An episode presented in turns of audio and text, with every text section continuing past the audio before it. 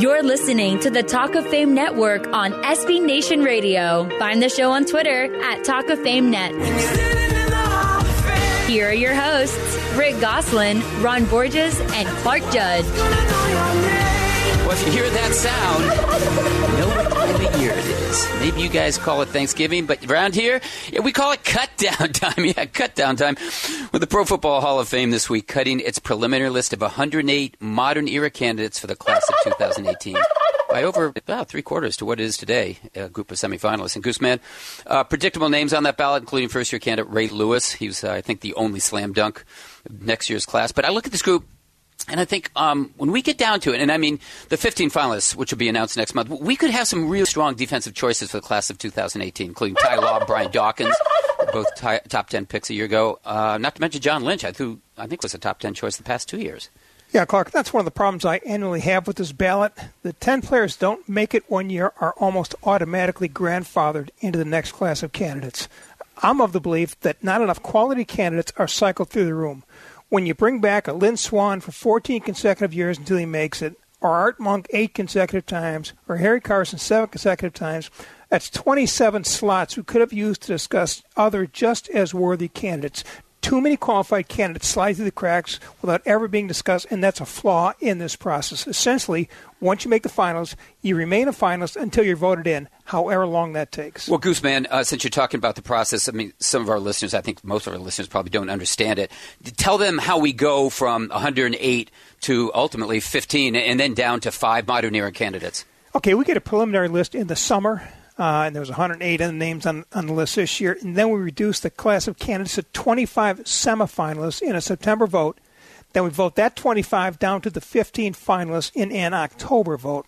Now, only those 15 finalists plus the three senior and uh, contributor candidates are discussed and voted upon in February when we determine the class of 2018. Well, Mel Gray isn't a modern era candidate, but he should be. He should be a Hall of Fame candidate, and he's with us today, as well as the peripatetic. I said peripatetic Ron Borges. Yes, Ron is back with us from Mexico, though. You know, are going to be running in and out of the studio because, well, yeah, you guessed it. We're in the kitchen trying to make something, anything that's going to bring Jerry Jones and Roger Goodell together. Is that possible, Goose? Not in the near future. Probably not in my lifetime. Okay. Well, it's a Thanksgiving Day theme show, and we'll include our pardons, favorite Thanksgiving Day games, and Thanksgiving Day parade with today's star quarterbacks. That's all coming up next two hours as the Talk of Fame Network salutes Thanksgiving week.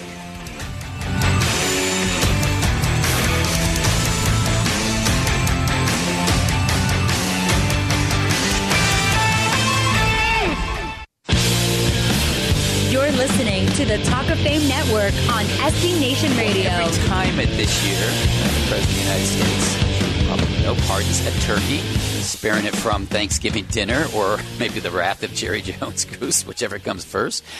And because we're all about traditions on the Talk of Fame Network, um, we're going to get in line and issue our own pardons. And yes, these may include some NFL turkeys too. No, no turkey holes. We're going to leave that to Jon Gruden, but just turkeys. So, Goose, because Ron is still in the kitchen with what a pumpkin pie, cranberry relish, chorizo. I don't know what he's up to, but uh, it's going to be up to you and I to spare these poor souls. So, Goose, you're first.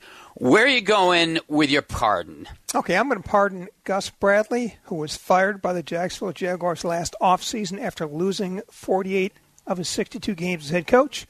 But Bradley was hired in 2013 to fix the defense, and he left behind the structure and nucleus of a unit that has allowed the fewest points in the league and the third fewest yards. The Jaguars also ranked first in sacks, second in takeaways. He plugged in seven of those starters into place, and that defense has carried the Jaguars to first place in the AFC South this season.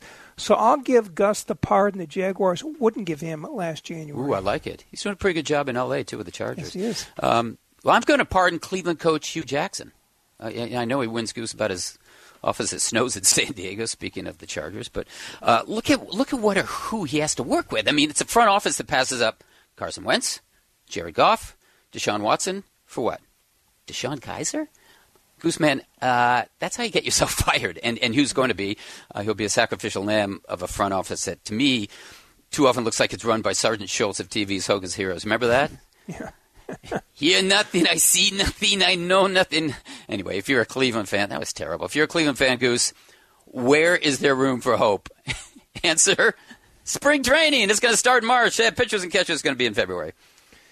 Okay, my next pardon goes out to Baltimore wide receivers Jeremy Maclin and Mike Wallace for the pathetic showing by the Ravens passing game this season.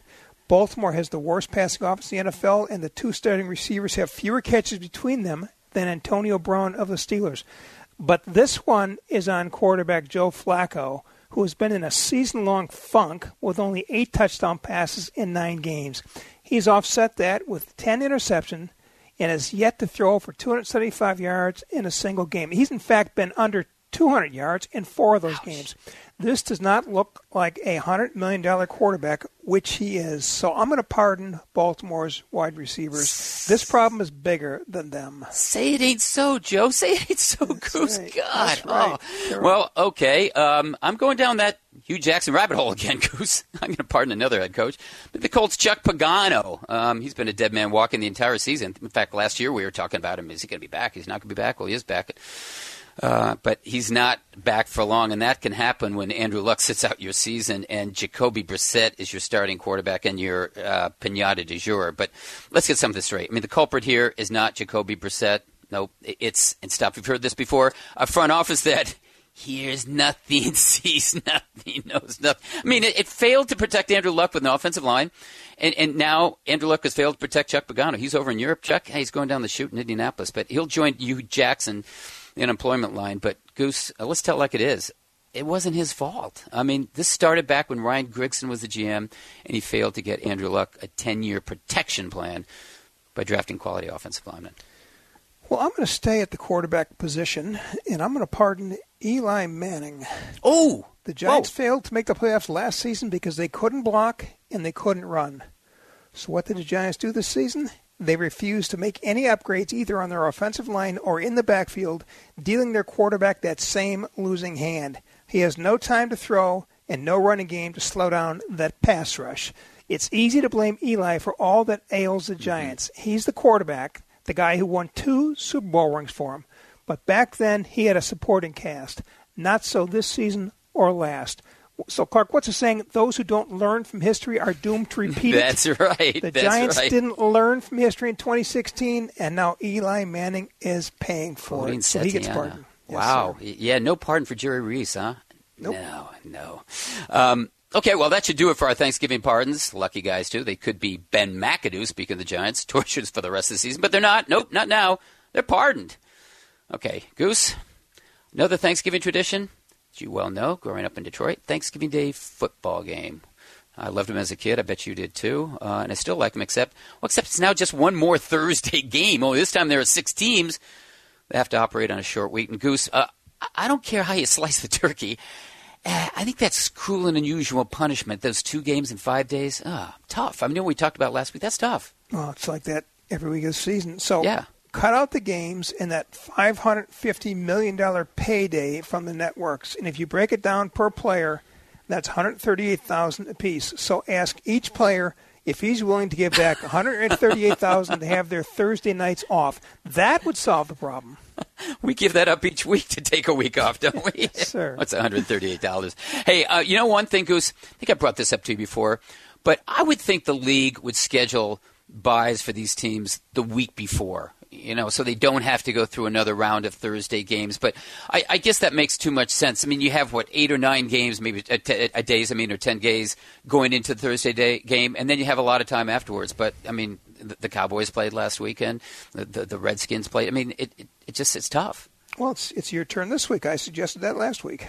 Yeah. Well, I've suggested it for years. I suggested Roger Goodell four years ago in San no five five years ago in San Diego. It looked at me like I was nuts, and they said, Let, us not ask that question. Let's move on." I went, "Makes sense." It made the Pac-10, then the Pac-10, they were doing it. No, I didn't want to hear it. Okay, Goose. Speaking of Thanksgiving Day games, been some memorable ones. You know about them. Begin with that November '62 wipeout of the Packers by your Detroit Lions. That's a Thanksgiving Day massacre. Bart Starr was sacked 11 times, and the Packers lost for the only time that year.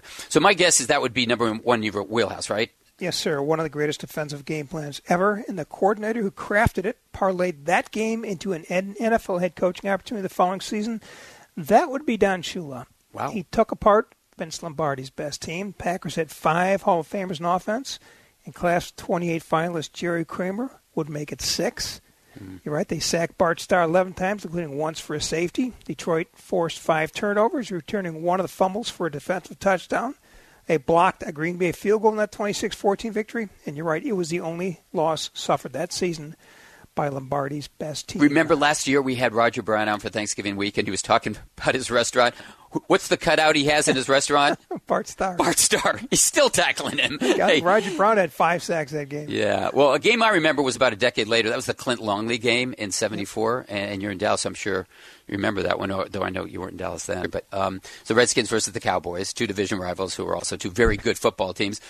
Only Dallas had to have that game to avoid playoff elimination. One problem. starting quarterback, Roger Staubach, Hall of Famer Roger Staubach. He went down in the third quarter.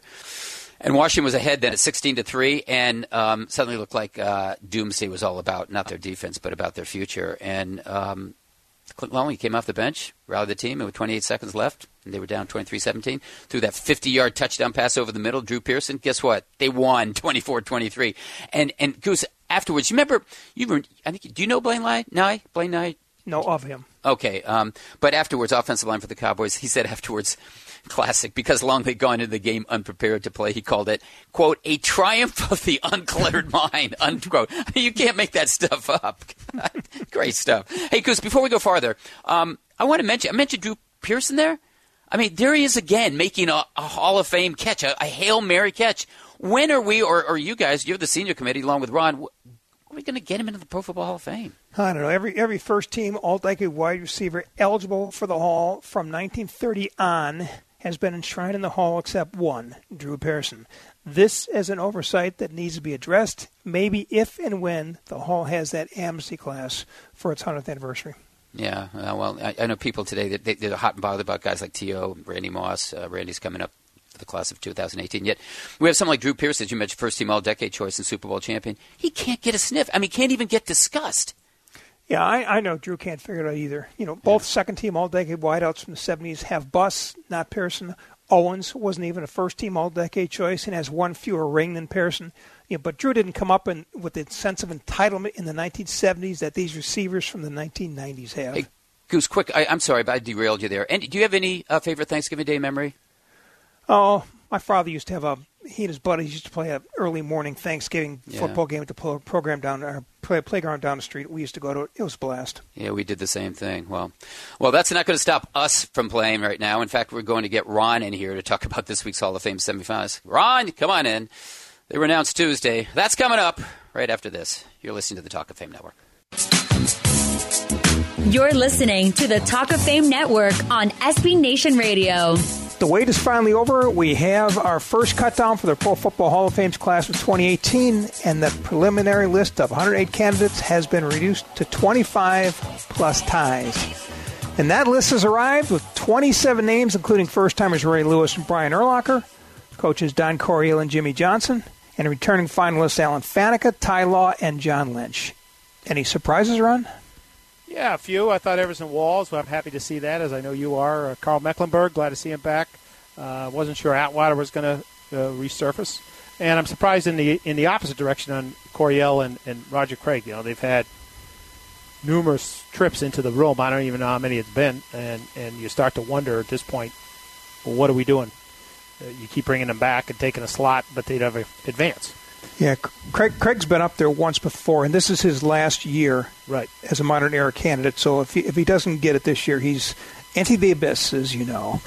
okay, of the, of the 27 semifinalists, Ron, three have Patriots ties Ty Law, Richard Seymour, and Randy Moss. Give me your rundown of their candidacies and their chances. Well, I think Law uh, has a strong chance. I really think he should have got in last year, as you pointed out uh, a couple of times that uh, Jason Taylor may have somehow got his slot um, uh, last year. I kind of blame that on Brady for writing a letter of support for Jason Taylor and not one for for Ty Law. that was bad. But you know he's got uh, over 50 picks. He was a starter his entire career at cornerback, unlike most guys. And we've had a number of the old corners talk about how proud they they were when they could still play the position after 14 years or so. Right. Uh, I really think he was a backbone of their of their Super Bowl defenses, and those were defensive teams, whether people recognize it or not. Uh, so I think he's got the numbers, uh, and I think he's got the rings and I don't see any reason why he shouldn't be in. Put this way, his numbers are uh, almost identical uh, to uh, Deion Sanders. And I'm not going to try to make some argument that he was as good as Deion Sanders or better than Deion Sanders. But if your numbers are the same, how do you keep him out? Uh, Richard Seymour, I think, is uh, was a tremendous defensive lineman, and for a period of years was considered the best lineman in pro football. Unfortunately, he plays two gap, mostly defensive tackle position with no stats. And I, uh, I think he too was a central part of that defense that won three Super Bowls in four years. Uh, I think this is a strong case. I think it's going to be hard to convince the voters with the lack of numbers. And Randy Moss, I think, is you know he primarily was, of course, a, a, Viking, uh, but he had that tremendous first year in, in New England uh, where he set all kinds of records. Um, look, he's got the numbers.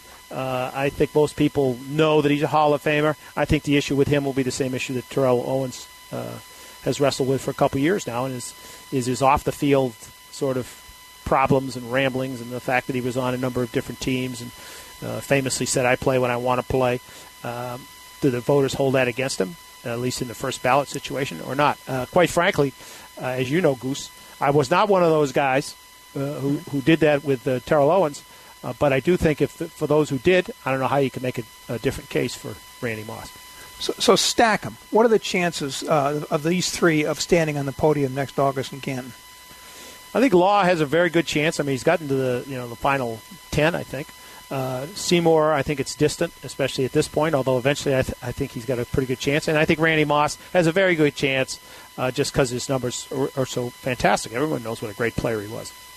Yeah, and that's on this list of semifinals. Lots of receivers: Moss, Terrell Owens back, Isaac Bruce, Torry Holt. Hines You love Ward. that, don't you, Goose? Seeing all Oh, those yes. receivers. Love these receivers because I love stats. How many of these guys do you expect to see in the finals? And do you think this is the year we finally break the logjam at wide receiver? Well, uh, certainly not if all five of these guys get through. I would think that the, the St. Louis guys, uh, one of them will make it, probably Bruce. I think he was the better of the two, frankly. Uh, and Owens and Moss, and I think uh, Ward's going to have a harder time as well. Uh, the problem you have when you have, if you know, you've seen it at a bunch of positions, Goose, when you have three guys that uh, maybe you like uh, Owens Yeah. better than Moss, and I like Moss better than Owens. Somebody else likes Bruce, uh, so they're voting for the guy they like the most, and then moving to other positions. So they could cancel each other out. Yeah. You know, like you mentioned, I I was really heartened to see Everson Walls finally make the list of semifinals for the first time. He's in his 20th and final year of eligibility, and he's a player I strongly believe deserves to have his candidacy discussed. He's one of only two players in league history to lead the league in interceptions three times, and the only cornerback. You know, safety Ed Reed is the other, and he's being touted as a first ballot guy when he becomes eligible in 2019. You know, only four pure corners intercepted more passes than the 57 of Walls who comes to the table with more career picks than Hall of Famers Deion Sanders, Darrell Green, Willie Brown, and Lem Barney. He's my dark horse for this class, Ron. Who's yours? Well, I think that's very strong. My my, worry, of course, personally, is if if, Walls gets in, does that kill uh, Ty Law for another year? Yeah, You know, I mean, yeah. they'll put two defensive backs in. I don't know. You know, uh, I think that's going to be an interesting thing to watch. Um, for me, uh, I think Mecklenburg is a long shot, but uh, people are starting to recognize how good a player he was. I think slowly, but surely, and uh, I, I think he's got an outside shot. He's uh, Seymour. He's a guy who did a lot of things and doesn't have a lot of stats. Right. You Right, got to recognize football to look at Seymour and Mecklenburg. Exactly right. I mean, I've always contended, uh, much to our friend Jeff Legwold's chagrin, uh, that the key guy in those Denver defenses was Mecklenburg, not Gradishar, even though Gradishar had these Yeah. supposedly 200 tackles a year for 117 years in a row or whatever the, the number was.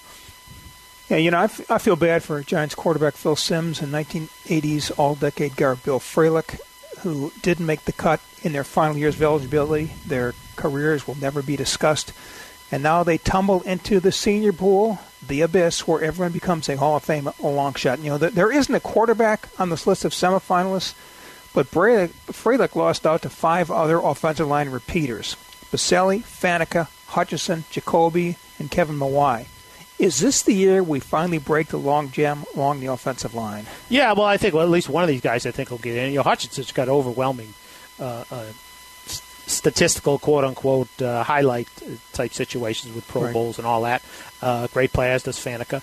You know, Boselli falls into the uh, Terrell Davis uh, mode. Uh, he was good, very good, great, uh, but for a short period of time because of injuries. And Jacoby and Mawae, uh, you know, I've always kind of looked at Mawae as uh, a long shot, and then Bill Parcells and a few other coaches really started pumping his tires, uh, and I think that hurt a guy like Fralic, who was everybody forgot because he's he's 30 years ago.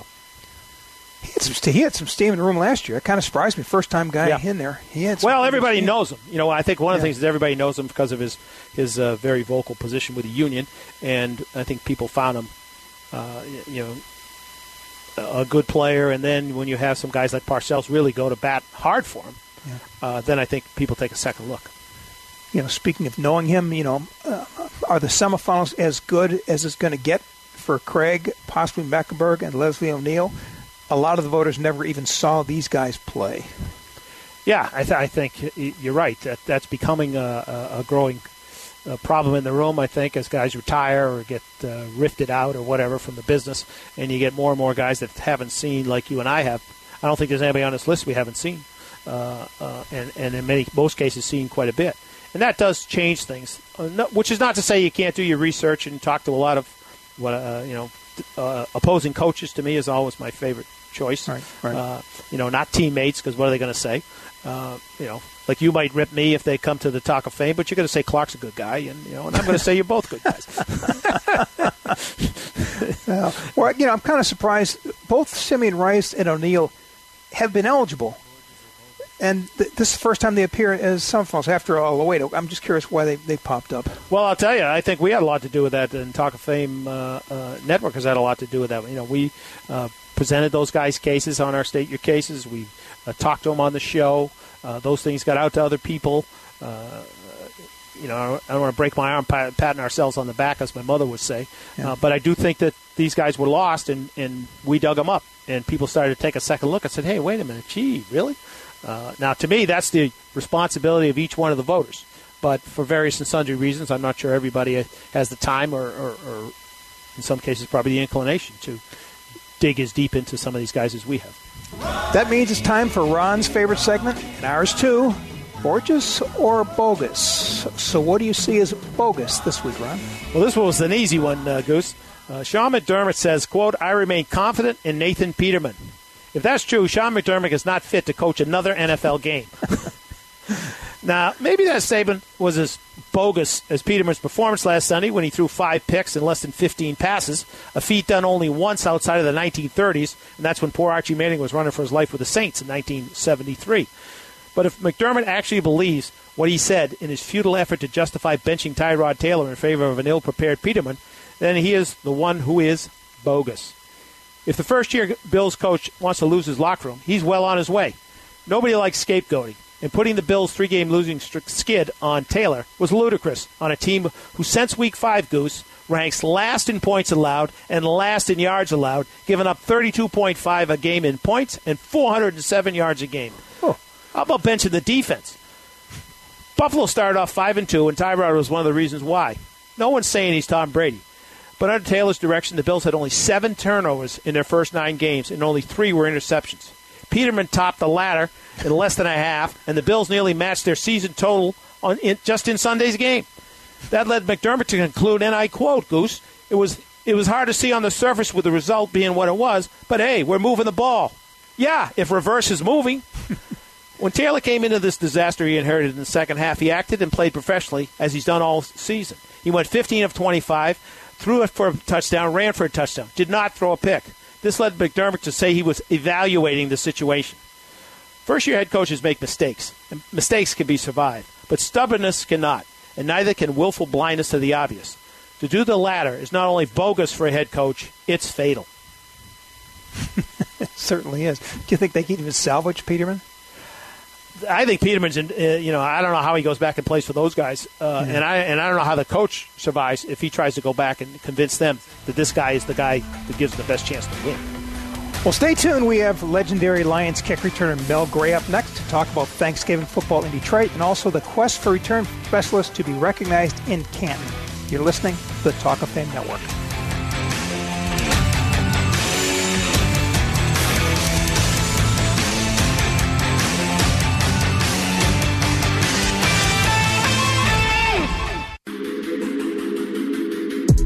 Listening to the Talk of Fame Network on SB Nation Radio. Our first guest, Mel Gray, was one of the NFL's greatest kick returners of all time. Led the league in punt returns twice and kickoff returns twice and became the first player in NFL history with 10,000 career return yards. 10,000. He returned nine career kicks for touchdowns, was named to the NFL's All Decade team for the 1990s. Yet, as a special teamer, he can't get a sniff from the Pro Football Hall of Fame. And, you know, no surprise there. There are only two pure kickers, one pure punt return punter, and no return specialist in Canton. But Mel went to four Pro Bowls with Lions, so we've invited him to join us today to talk about, of course, Detroit's Thanksgiving tradition, returning kicks, and the Pro Football Hall of Fame. Hey, Mel, thanks so much for being here. My pleasure. Thank you for having me. Hey, Mel, let's start with this week, Thanksgiving week. The Lions have played an annual Thanksgiving Day game since 1934, and you played in six of them. What makes that yep. game special? Well, wow, it's a it's a, an exciting game. It's like the Super Bowl uh, in a way that you know there's only a couple of few teams playing on that day, and most of the fans around the country will be watching while celebrating Thanksgiving Day with their family. So it's a game in which you want to do well. You want to you know uh, actually show uh, your, your skills and and uh, ended up with uh, you know Thanksgiving dinner afterwards.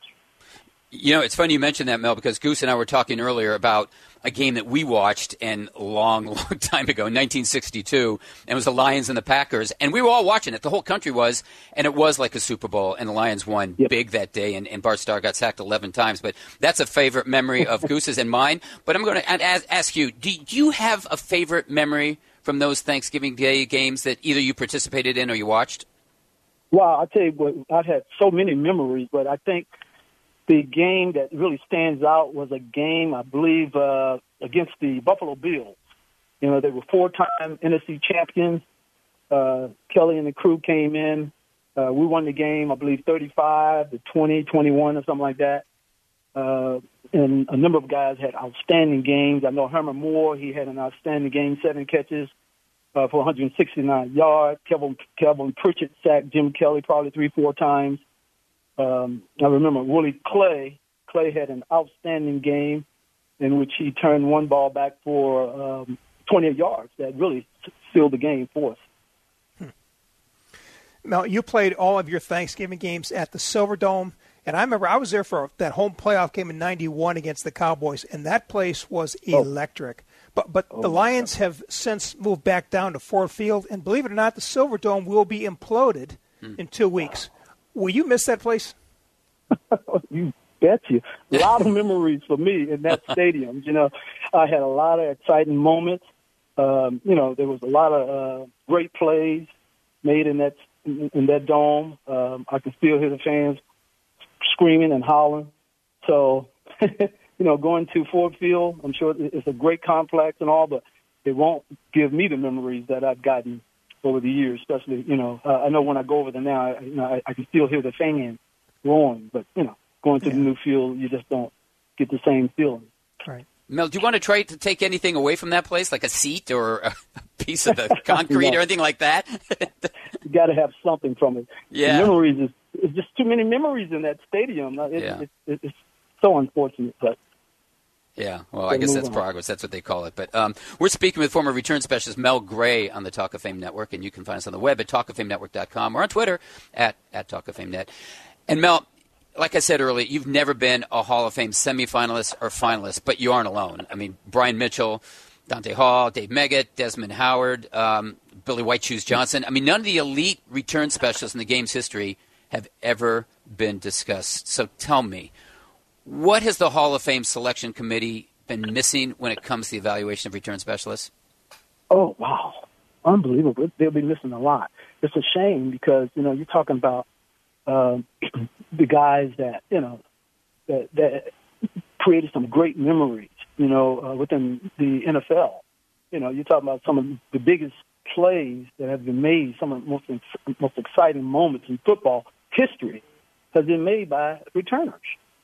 Uh, great players like Johnson, Mitchell, Rick Upchurch, you know, to name a few. You know, they don't realize how many great plays these guys made. And when deciding on whether or not to induct these guys into the Hall of Fame, they're not only going to be missing the great plays that they put together, but the fans will be missing some of the great names that actually made those plays happen. Hey, quick question for you: If if you had to induct one specialist other than yourself, who would it be? Oh, one specialist other than myself. Yeah. Uh, it would be well, it's hard. Uh, Rick Upchurch, I grew up watching him, made some great plays. Brian Mitchell was was a was a force out there. You know, he made a lot of tough plays. It was unbelievable how he made his plays because he pretty much forced his way through because he was so big and strong. If I were to choose one other than myself, it would be probably Brian Mitchell because uh, he did it consistently, like I did. You know, he uh, made the plays in, in, in, in moments when it was needed. Um, there's some good names. I mean, he got a young guy right now, uh, Hester. Right. You know, right. been doing very well. Uh, I like the way he runs the ball. But, you know, we're talking consistently over a long period of time. I would choose Brian Mitchell. Okay. Let me ask you this. Do you think the word specialist works against you? Mean, they don't call them quarterback specialists or running back specialists. They make it look like you guys are part-time players. That particular term does the term specialist work against you? No, it don't work against me because a specialist, uh, as long as you get out there and do your job, a specialist is somebody who can perfect their job uh, in that area, and that's what I did. And I think that name started to come about uh, because of the fact that I was put in that position to do only that. But from a Detroit Lions standpoint, they felt that my value was so such that they would actually use me strictly at that. And of course, you know, uh, that's when the salaries started going up. So they, they felt that my worth was in the salary that they paid me because I got the job done. I, I did what they needed me to do um, as far as field position, uh, creating opportunities for them when it counts, like, you know, during the playoff game in Green Bay, making things happen when, uh, you know, the other phases of the game was sort of, you know, not really getting it done. And a specialist will come out and make the big play when it's needed. And that's what I did. And that's the, that's why you have a specialist. you know, yeah. so he can get the job done when it, when when needed. You know, returning kickoffs and punts are two different arts, two different skills. You need speed on kickoff returns to hit the seam and quickness on punt returns to avoid that first wave of tacklers. You are the rare player who excelled at both. Which of the two did you find more challenging? Wow, yeah, I found punt returns very challenging because in punt returns, you have to do a lot more focusing. You have to make decisions in split seconds uh, as far as uh, uh, trying to figure out whether the fair catch the ball, run it back, or let it go. There's so many things that you have to contend with, as well as making uh, a decision to run the ball effectively up the field. So I would say that punt returns is much more challenging than kick returns. Isn't the kickoff the most dangerous play in football, though, with the high speed collisions? Yeah, that's that's true. It's because you you get the ball at the end zone and you're running full tilt upfield. So if you you're actually uh, if you collide with someone, there's a that's a serious impact and it could cause some serious damage. So yes, it's it's, it's very dangerous. dangerous, very dangerous. very but you know, you can also get the danger from the punt return as well because you know, looking up in the air, a guy coming full speed and just standing still, so you can really get creamed at that moment. That's yeah. why they used to call them suicide squads. yeah. Uh, we're, we're, speaking with former return specialist Mel Gray on the Talk of Fame Network. And Mel, I don't, I don't, know if you know it or not. You probably do. You're the oldest guy in NFL history to return a kickoff for a touchdown, and you ran back three of them, three at the age of 33 in 1994. Uh, most return specialists have about a, a three or four year window of, of greatness. How did you keep your window open for 10 years? Well, uh, preparation. I felt it was very important. Yeah, I felt it was very important to take care of myself and my body. You know, uh, I wanted to play the game and I wanted to play it effectively. And it was like, uh, you know, uh, I played every game like it was my last game. And I, I think I always kept the hunger for the game. I, I wanted to prove that I could get it done every time I stepped on the field. And since I was healthy, you know, when I hit the field, I felt there was no reason for me to go out there and, and tiptoe. You know, I wanted to get the job done, so I went full tilt every down. And fortunately, uh, with the supporting cast that I had, it was, um, you know, it was able to work out for me. Mel, by my count, you had eight returns in your career of 80 yards or more. Six of your touchdowns came on kickoffs, three more came on punts. What's the one kick or punt return in your life that would define Mel Gray as a Hall of Famer? Ooh, interesting. Okay. you know, I, I tell you what, I'm, I'm looking at the, well, there's two. Uh, Minnesota, I remember the Minnesota game when we were, uh, you know, uh, in a position where we needed some big plays, and I bobbed and weaved through the the uh, a bunch of guys a 94 yard run. I probably made probably four or five guys miss. But I think the game I would actually look at that would define me is the Green Bay game, 33 below zero. We couldn't get things moving. You know, the running game with Barry was ineffective. Right. Uh, it, was, it was tough out there, and I was able to make up my mind, grab the ball in the cold, freezing weather. The footing wasn't good, and I was able to uh, run back. Uh, I can't remember how long the touchdown was. It's probably about a 90 yarder. 91. Uh, to help cap the game. Wow. 91 yarder to help cap the uh. game and, and seal it so we were able to get in the playoff. I think that really defines me because it was very difficult for me to get myself prepared mentally because of the coldness mm-hmm. and the footing. Wow, I mean, in, in weather like that, doesn't it, it, doesn't just hurt to catch the ball? I mean, we, we go out and throw the we'd throw the ball around outside when it was like 20 degrees yeah. as kids, and it, it stung. Yeah. Yeah, the ball was like a uh, a block of ice. I mean, yeah. it was really right. slick and hard. So, so my focus had to be right there, and I knew everybody was looking. Wayne was like, "Mel, you got to take it back." So I was able to. and my main focus was to catch the ball because, like I said, it was so difficult to catch it. It was so hard and slick. But once I caught it, I knew I had to make my way up the field. And when I seen the opening, I was able to maneuver through it, make a couple of guys miss, and, and take it in for the touchdown. Hey, Mel, I want to ask you a question about the beginning of your pro career, and that was back in the USFL with the uh, LA Express. Uh, you started as a, a, running back, but you never mm-hmm. returned a punt for the Express, and, and, only I think only dabbled in kickoff returns. My question is, how did you evolve into such an elite return specialist in the NFL if you only did that with the Express? Yeah, I had a desire to play the game, and I remember being in New Orleans after the USFL with Jim Mora with the Saints and we had a couple of running backs. We had Dalton Hilliard, who we drafted in the second round, Rueben Mayes in the third round. Of course, we had Buford Jordan, uh, and a few other running backs. And I remember Joe Marciano coming to me and said, Mel, you know, we know you're outstanding running back. You know, you were the only guys who rushed for 100 yards against our defense in the USFL, uh, Philadelphia Stars. But we want to keep you, but we can't keep you at a running back. You got to be able to catch punts or kick. Of course, I couldn't do that. You know, I wasn't a kick returner. I did right. it sparingly uh, a couple of times in the USFL, and I never caught punts a day in my life. And it was so fearful to get back there and try and catch them. So he said, the only way you can make this team is to catch kickoffs. So I started to catch kickoffs. I practiced, and he said, we need you to catch punts too if you're going to make this team. So I had to come in in the off season. Uh, I remember uh, catching 100 balls off the chute, you know, the machine a day. And if I dropped one, I had to start over. So I was able to finally get up the nerves to, you know, feel comfortable enough in a game situation to do it. And once I got my first big return, you know, the confidence came and the rest, you know, I just kept doing it. We did a heck of a job. Yeah. Mel, great. Thanks for the time and happy Thanksgiving to you. Thank you. Same to you. Thank you. You can be watching the Lions on Thursday? I'm going to be watching the Lions on Thursday for sure. Good. Okay. oh, yeah. That was former return specialist Mel Gray. Up next, it's the two minute drill. You're listening to the Talk of Fame Network on SB Nation Radio. You guys hear that sound? That's the two minute warning. Yep, it means we're almost out of time, and I've got the drill this week. So, Ron, strap on that seatbelt. Here we go. Okay. Who's the best team in the NFC? Eagles, Saints, or Vikings? I used an informal uh, point system of my own creation, Gooseman, to decide this. I gave three points for first, two for second, and one for third in each offensive and defensive category. And there was only a one point swing from first to third, with the Eagles coming out on top, Minnesota second, and New Orleans third. So I'll go with the Eagles. But Drew Brees may ruin the whole thing. What's the best thing about NFL games in Mexico?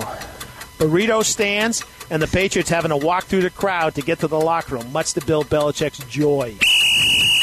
Should there be an asterisk placed on Stephen Gostkowski's 62-yard field goal in Mexico City? Only if you're going to put an uh, asterisk all over the record books of Jason Elam, who kicked in Denver. Thin air or not, you still got to kick it straight and long. How do you think Bills coach Sean McDermott views Tyrod Taylor now? I think the bigger question is how does Tyrod and his teammates view him? Sean McDermott, idiot. Can the career of rookie Bills quarterback Nathan Peterman be salvaged after his five interception debut as a starting quarterback? I would say not in Buffalo, and if he doesn't have a crisis of confidence, he's got the most confidence of anybody in history. Mark Ingram, Melvin Ingram, or Harold Melvin and the Blue Notes? Teddy Pendergrass, he made the Blue Notes really sing. Dak Prescott was sacked 10 times in the first eight games with Tyron Smith protecting his blind side, and 12 times in the last two games with Smith out. So, what's Smith worth to the Cowboys? A hell of a lot more than he was two weeks ago, I will tell you. the Broncos fired offensive coordinator Mike McCoy this week. Who should be blamed for Denver's offensive mess? Quarterbacks Trevor, Trevor Siemian and Brock Osweiler, head coach Vance Joseph, GM John Elway, or McCoy? There's plenty of blame to go around, but to me, it's got to go to John Elway. He got all the credit when they started doing well and winning the Super Bowl. What's up now, John? The Chicago Bears cut their kicker. Does that mean the 11 starters on the NFL's 26th ranked defense are now safe? No, it just means there was no salary cap hit if you whacked the kicker. How is it possible for a team with a $100 million quarterback to rank last in the NFL passing, as the Baltimore Ravens have done? Joe Flacco. Because they paid an ordinary Joe too much. That's the end of the match. That's the end of our first hour, but stay where you are. Coming up, we have former Cowboys fullback Daryl Moose Johnson, plus our weekly State Your Case. You're listening to the Talk of Fame Network.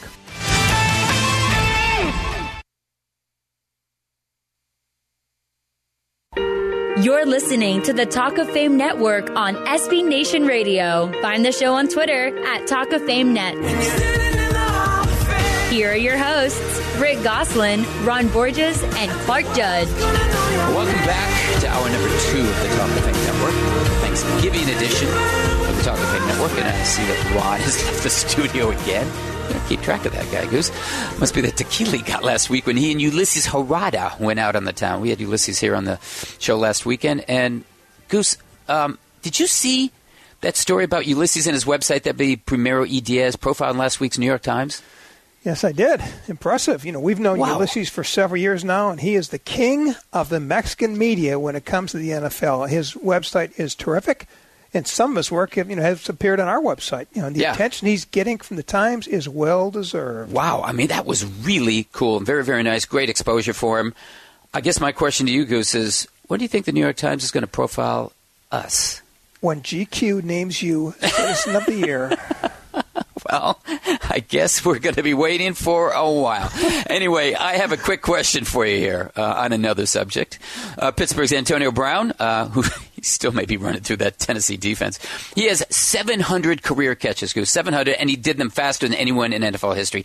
And of course, people are going to say, Sit down, Goose. Here, people are going to say, "Future Hall of Famer Antonio Brown, future Hall of Famer." Uh, but I say, you know, future headache, and, and not because of Antonio Brown, but because of all those catches. I mean, so many receivers today are putting up such inflated numbers. that it really it seems to make it difficult to have a conversation, any conversation about deserving wideouts, especially receivers in the senior pool who don't have them. And, and Goose, I, I, worry that we're beginning to tilt not so much the Pro Football Hall of Fame as much as we are the Fantasy Football Hall of Fame. Yeah, five years from now, we'll have a group of 15 finalists that include 11 wide receivers and a couple pass rushers. Those are the guys who generate all the stats in today's NFL, which more resembles a video game than an actual game of football.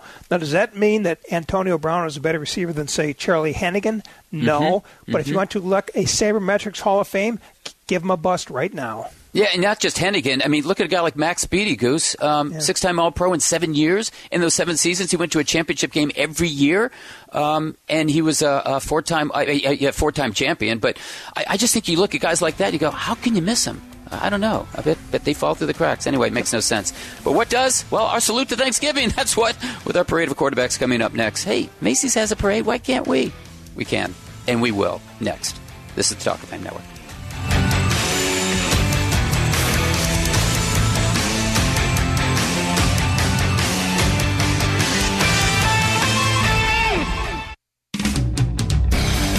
You're listening to the Talk of Fame Network on SB Nation Radio.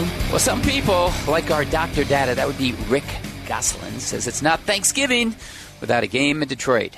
I think probably Mel Gray would say the same thing. But I say it's not Thanksgiving without a parade in Manhattan. And I'm talking, of course, of the Macy's Thanksgiving Day Parade.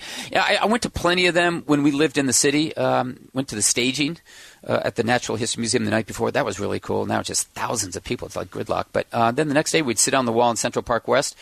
And that was really cool too, and and just we loved every minute of it. My wife, my uh, daughter, and uh, we had a great time. Um, Goose, I know you lived in New York, and that was a long time ago. But did you ever go to the Macy's Thanksgiving Day Parade?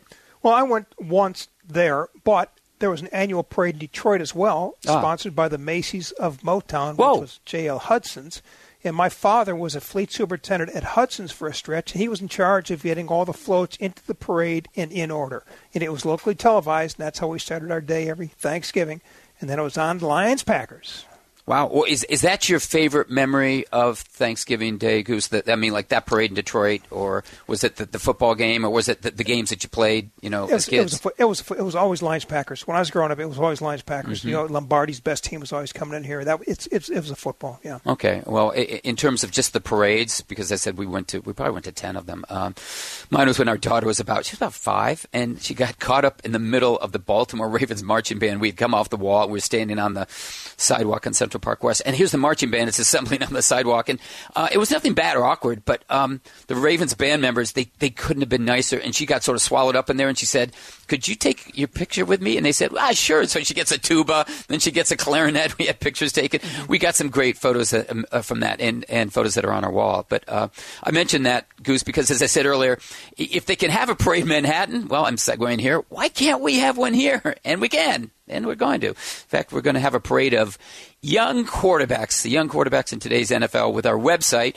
which is Talk of Fame Network, uh, listing. what, Six of them, Goose. Did we have six last week Yes, uh, in the poll, and and I know you tabulated the results. So I mean, tell us right here, who's going to be the grand marshal of this year's quarterback parade? Well, we asked our listeners, readers, which young quarterback would you build an NFL franchise Right.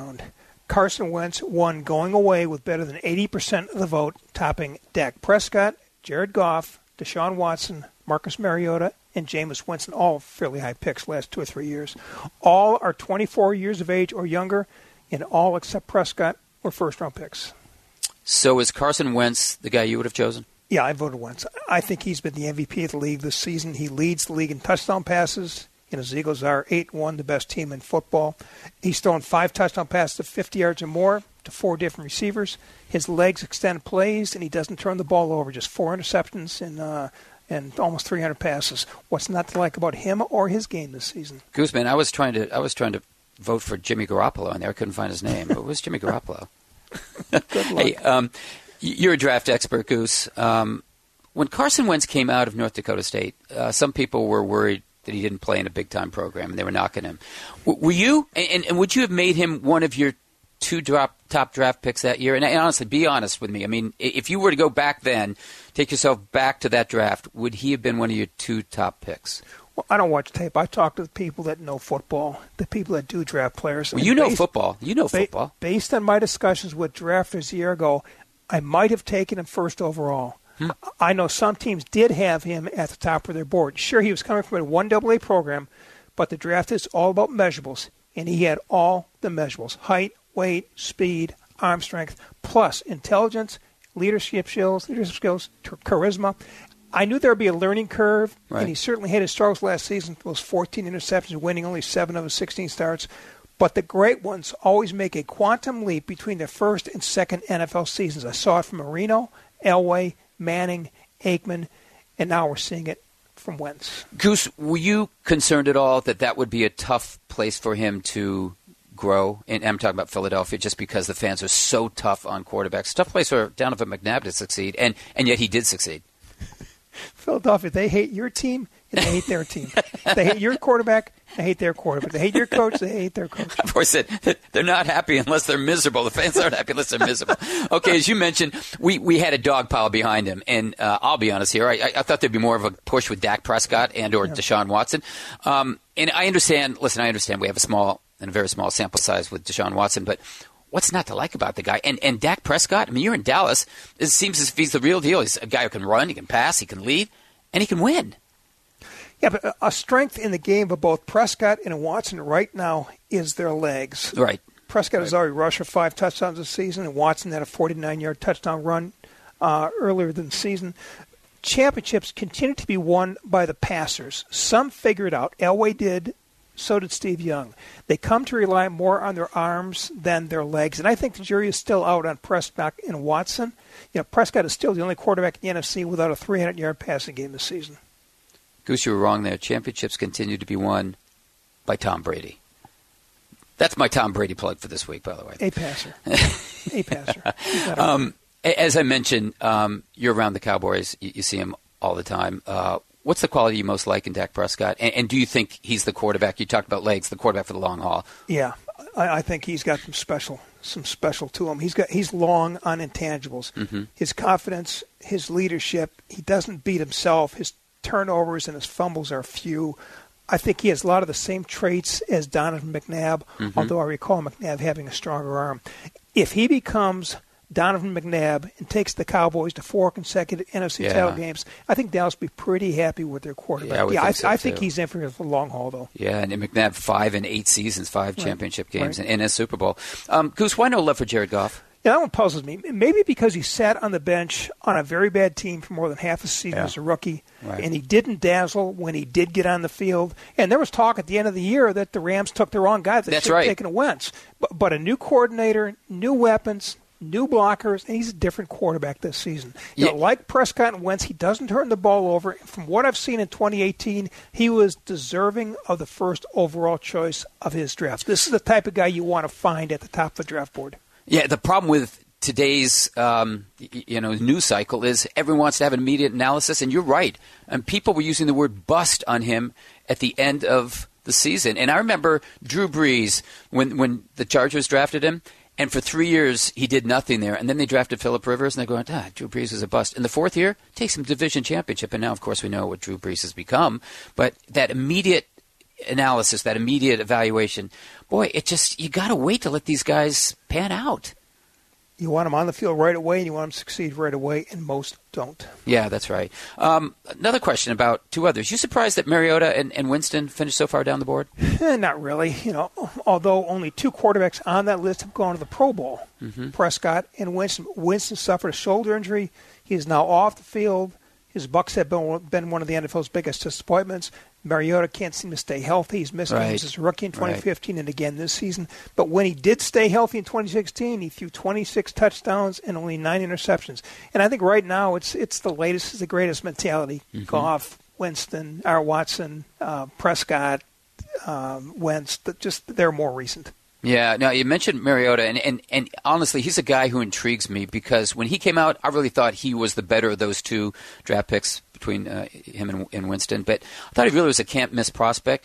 And, and I heard what Cris Collinsworth said the other night, and you know this is a budding star and future star. But I, I could be honest with you, I'm not so sure now, and it has nothing to do with that Steelers game. Um, and, and it has everything to do with his up and down performances, as you mentioned, injuries and his inability to me to take over a game like some of the, the old guys, you know, a, a Brady, a Rodgers, a Brees. I mean, I, I never feel like he's the guy that can shoulder the load and, and take him down the field again and again. He's done it on occasion, but you know, with Brady and Rodgers and Brees, you just go, here it comes. I, I, I never look, look at his weapons. Look at his weapon. His favorite targets is tight end. They drafted Mm-hmm. a wide receiver in the top ten, Corey Davis, West Michigan. He's already missed six games with a hamstring injury.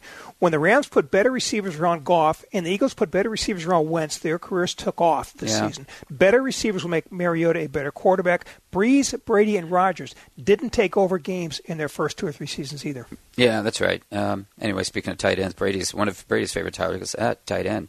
Um, one other question, Goose: Would Dak Prescott have been your second choice? Yeah, I, I- I found Watson very interesting. Yeah, He played seven games. He's got a five touchdown pass game against the Chiefs, a couple four touchdown pass game.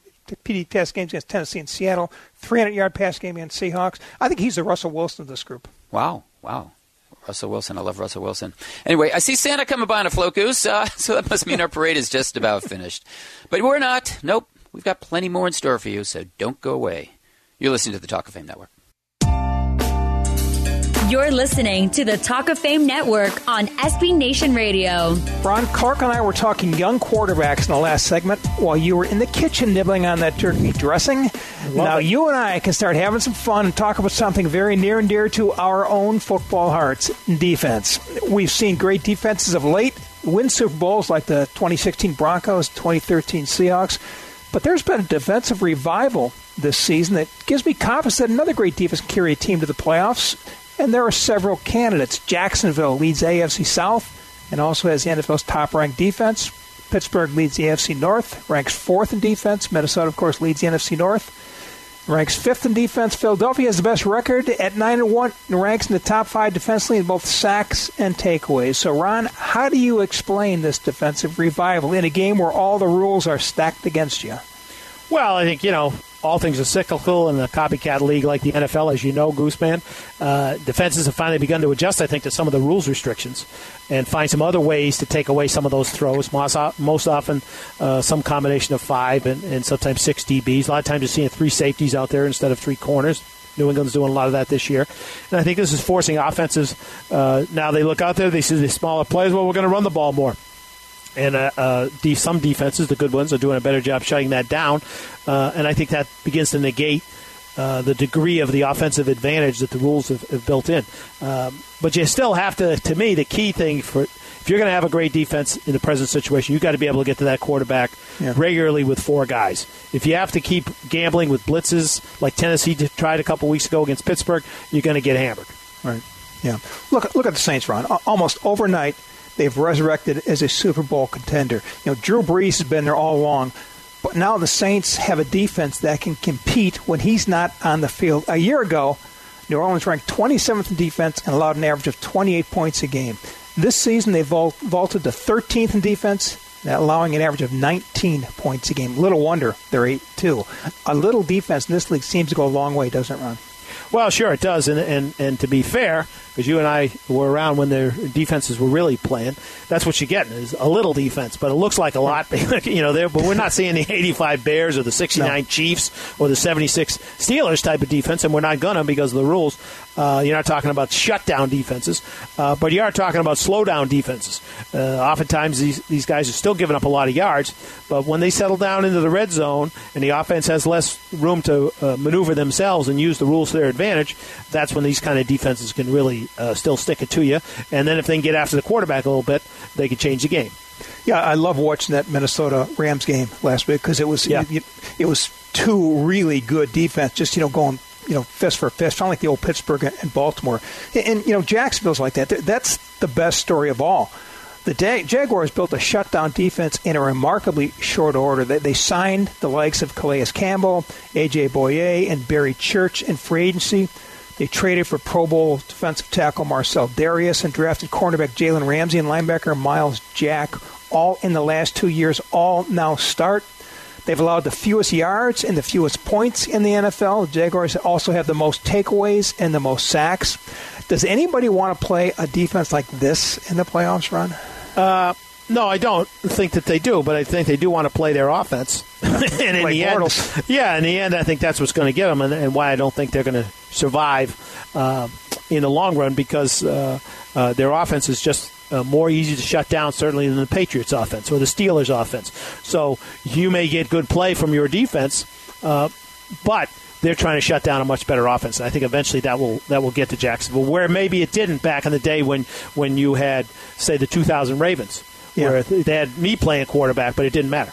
Yeah, and to you know win a Super Bowl with Trent Dilfer, you you you'd have hope that you could win a Super Bowl with Blake Bortles, but. I'll tell you, this defense is, looks to be something special. You know, you know, people forget that when the Patriots started their dynasty, they were a defense first team. You know, a couple players off that defense are now Hall of Fame candidates on that list of semifinalists. Richard Seymour and Ty Law. You know, Bill Belichick is a defensive coach who believes in defense. Yet the Patriots rank last in the NFL in defense this season. And, and they're the one team at the top of the standings, really bucking that trend. You know, I know defense has been better of late, Ron, but why the otherwise defensive collapse this season for the Patriots? Uh, well, I think early on, you know, they had a lot of new faces, and and they had con- confusion, and they had communication problems, particularly in the secondary, uh, and, and, I think that really had to work itself out, which which it has. Uh, you know, their, their their defense now, statistically, if you look. I always find this is a weird stat. You know, they're last in the league. They're still they're still 32nd in the league. But to me, the only number that means anything is points, and they're 13th in the league in points uh, allowed because uh, they're very very tough in the red zone, uh, and they still give up a lot of yards. But the shorter that field gets, uh, the tougher it gets uh, for the opposition. Yeah, they allowed the fewest points in the league last year. Exactly. I mean, um, they, they a lot of yards, but not many points. You know, I go back to um, the year that the Colts won it. You know, they were they ranked very low indeed. They're one of the lowest ranked Super Bowl teams ever. Uh, 21st defense, but boy, from like Thanksgiving on, when they got healthy, they really played good defense, and that appears to be what the what the Patriots are doing now. They're they're actually competitive on defense now. Yeah, no, they they they're really uh, uh, they do two things. They force a lot of turnovers, uh, and they're very tough uh, in the red zone and they make very few. Uh, unlike early in the season, where they, you know, most of the time their problems were not guys getting beat. Like we've got a weakness at this position. Most of their problems was, I don't know what to do, or I don't know what you're going to do. I mean, there were a couple of plays by Gilmore, Stephon Gilmore, the corner they got from Buffalo, who's now been playing great, uh, where it looked like he never played football before. You know, he's chasing guys. Where the hell's he going? Uh, now you eliminate that, uh, and you eliminate those kinds of plays uh, and you've got a much better defense. But they're still on the books, and so when you add up the numbers, uh, statistically, at least on total yardage, it doesn't look good. Okay, explain to me, Kyle Van Noy. Detroit couldn't wait to get rid of this guy. Right. They traded with Patriots. All of a sudden, this guy looks like a, a, a, pretty good defensive player. What what's going on when those guys arrive in New England? Well, you know, uh, no disrespect to anybody else, but I think to a degree they're getting better coaching, uh, in particular from Bill Belichick himself. I think that's part of it. Uh, he makes uh, he makes what he wants very clear to you. He makes what he won't tolerate very clear to you. And if you do too much of the latter and not enough of the former, you're gone. Uh, so you know, there's minimal freelancing. You know, he, he's very specific in what he asks you to do, and he very seldom will ask a guy to do what he can't do. And uh, uh, Noy's been a, a, pleasant surprise. Now, look, we ain't talking about Dick Butkus here, you know. I mean, so you know, people get, get kind of, I think maybe a little too giddy and gay about him. I mean, he, he got hammered a couple times again by Oakland uh, in Mexico City. So, uh, but for what they need, you know, and for what they're asking of him, you know, he's quick, he's a sure tackler uh, and he knows what his responsibilities are. And he, he seems to be a guy who's smart enough to understand the entire defensive concept, which at linebacker in New England you have to be able to do. You know, I go back to uh, we talk about Belichick being a hands-on defensive coach. Go back that Super Bowl, that play that uh, uh, Butler made on the interception. Right, right. I mean, that's a that's a classic play where they had practiced it on Wednesday and he didn't do it right, and and Belichick was in his face, you know, and and stayed in his face as they ran it a number of more times. Well, when push came to shove uh, in the game, he had already done it wrong, and he had already been sternly reprimanded for it. And he, his technique was proper. He did exactly what he was told to do, nothing more and nothing less. And he won the ball game for him. And and that's what uh, you have to give it to Belichick. Uh, I mean, I'll tell you a really quick story about the, what it's like to play for him. Last week they're in Colorado Springs, uh, trading training at altitude and they know that they're going to have to walk up the stands at halftime in Mexico City at uh, Aztec Stadium. So they practice it at Colorado Springs. He made them go up through the stands at the stadium and eat lunch in the press box at the top of the stadium so they'd be used to it. That's him. Okay, let's stay on the defensive theme in this segment as we move into our state your case uh, portion. You've got a patriot and a defender on your front burner, Ron. So let's hear what you got. Well, Rodney Harrison always made an impression, but will he ever make one on Hall of Fame voters? Harrison was one of the most controversial and productive safeties of his time. He was the first player to make 30 interceptions and 30 sacks, and has only been joined by one other player in that category, uh, Ray Lewis of the Ravens. When he retired in 2009 after 15 seasons as strong safety, he had 34 interceptions, 30 and a half sacks, 15 forced fumbles, 9 fumble recoveries, 2 Super Bowl championships, 4 Super Bowl appearances, 2 All Pro selections, and 2 Pro Bowl selections. He might have had more of the latter had he not also uh, had uh, also not had over two hundred thousand dollars in fines, and three separate times been named the NFL's dirtiest player in polls by Sports Illustrated. Yeah. Uh, players as hard nosed as Rodney Harris did not win popularity contests or Pro Bowl votes. What they win are games and grudging respect. What they win from a coach like Bill Belichick is this. Belichick once said, "In the biggest games, in any situation, and on a weekly basis, Rodney's production has was phenomenal."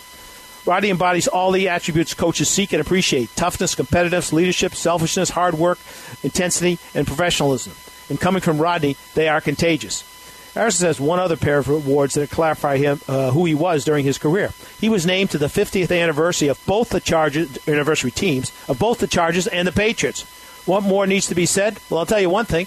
He comes to the Patriots. First year he's here, they elect him as captain. Captain on a Super Bowl team.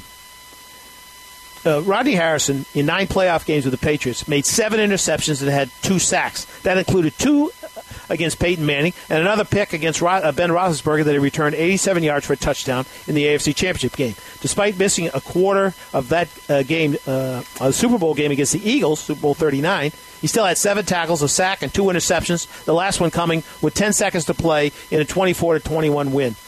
Rodney Harrison made plays. He also made enemies. That doesn't mean he doesn't belong in the Hall of Fame. Ron, you said he made the fifth anniversary team of both the Chargers and the Patriots. Yes. Did he play 100 years? he did not, but he did enough in the years he was at both places that they said, this guy's better than anybody who's played the position. It's, I think it's one of the more phenomenal things I've ever uh, heard about an individual player. Well, quickly, what, what separates him from, uh, say, Brian Dawkins and John Lynch, current candidates? Well, I, I, I think that, you know, he had opportunities to make big plays in big, big, big, big games, and and he did it. Uh, and he did it right through to the end of his career. You know, Brian Dawkins is a terrific player. You know, look, if you put a gun to my head and say I got to pick one, uh, I'm going to take Brian Dawkins, frankly. But Rodney Harrison is in that conversation, and that's a pretty high conversation. Okay, stay with us. We're going to visit next with former Cowboys fullback Daryl Moose Johnston about the Cowboys and the Thanksgiving tradition in Dallas. You're listening to the Talk of Fame Network.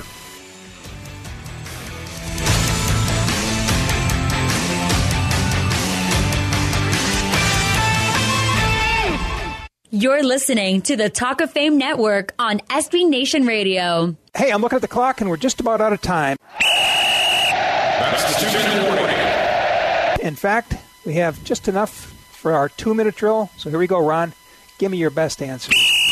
The Jacksonville Jaguars lead the NFL in defense, but that bunch needs a nickname. What would you suggest? How about this, Goose? We're not just a bunch of Jags anymore. The Patriots have held their last six opponents to 17 points or less, but still rank dead last in the NFL in defense. How can that be? If you watched them in the first four weeks, you would not have asked that question. Philip Rivers, Mickey Rivers, or Doc Rivers? This one's easy, Gooseman. Mick the Quick, who once said these words to live by. Ain't no sense worrying about things you got control over, because if you got control, ain't no sense worrying. And ain't no sense worrying about things you don't got control over, because if you don't got control, ain't no sense worrying. Sounds like Thoreau to me. Rookie running back Kareem Hunt scored t- six touchdowns in his first three games, but hasn't scored, scored in the seven games since then for the Chiefs. So where's he gone? I don't know, but certainly not on the warpath. The Raiders have the only defense in the NFL still without an interception. Which Hall of Famer would that bother more, Al Davis or Willie Brown? Al, everything bothered Al, nothing bothered Willie. Jameis Winston is 2 and 6 as a starting quarterback of the Buccaneers. Ryan Fitzpatrick is 2 and 0. Should there be a quarterback controversy in Tampa? Nobody loves the Amish rifle more than me, Gooseman, but he ain't the future. The Redskins have fumbled the football a league high 22 times. Should Dan Snyder drain the swamp in his offensive meeting room? No, he should do like Tom Brady, deflate the football. Detroit quarterback Matthew Stafford has been sacked, a league runner up 33 times. Should the Ford family that owns the Lions equip him with airbags? No, they should get rid of some of those lions and hire some rhinos. Shane Lechler has punted a league high 57 times for the Houston Texans. When does Lee leg fatigue set in? How can you be fatigued when you have a part time job? Derek Carr, ML Carr, or Henry Carr? That's easy. Alfa Romeo, a car only one of those guys can afford. Jon Gruden wants back in as a head coach. Where does he wind up? I hope Cleveland, because his eyes will really be bugging out of his head then. Who would you replace Gruden on Monday Night Football with? I know Hue Jackson's going to be available. That's the end of the game. Hey, we want to thank Mel Gray and Daryl Moose Johnston for joining us today, Robert Harris Jr. for producing us, and you for listening to us. If you'd like to hear this or any podcast, just go to our website, talkoffamenetwork.com. They're all there, or find us on iTunes or your podcast app. Otherwise, look for us at this time and on this station next week. We'll be here. We hope you will be too.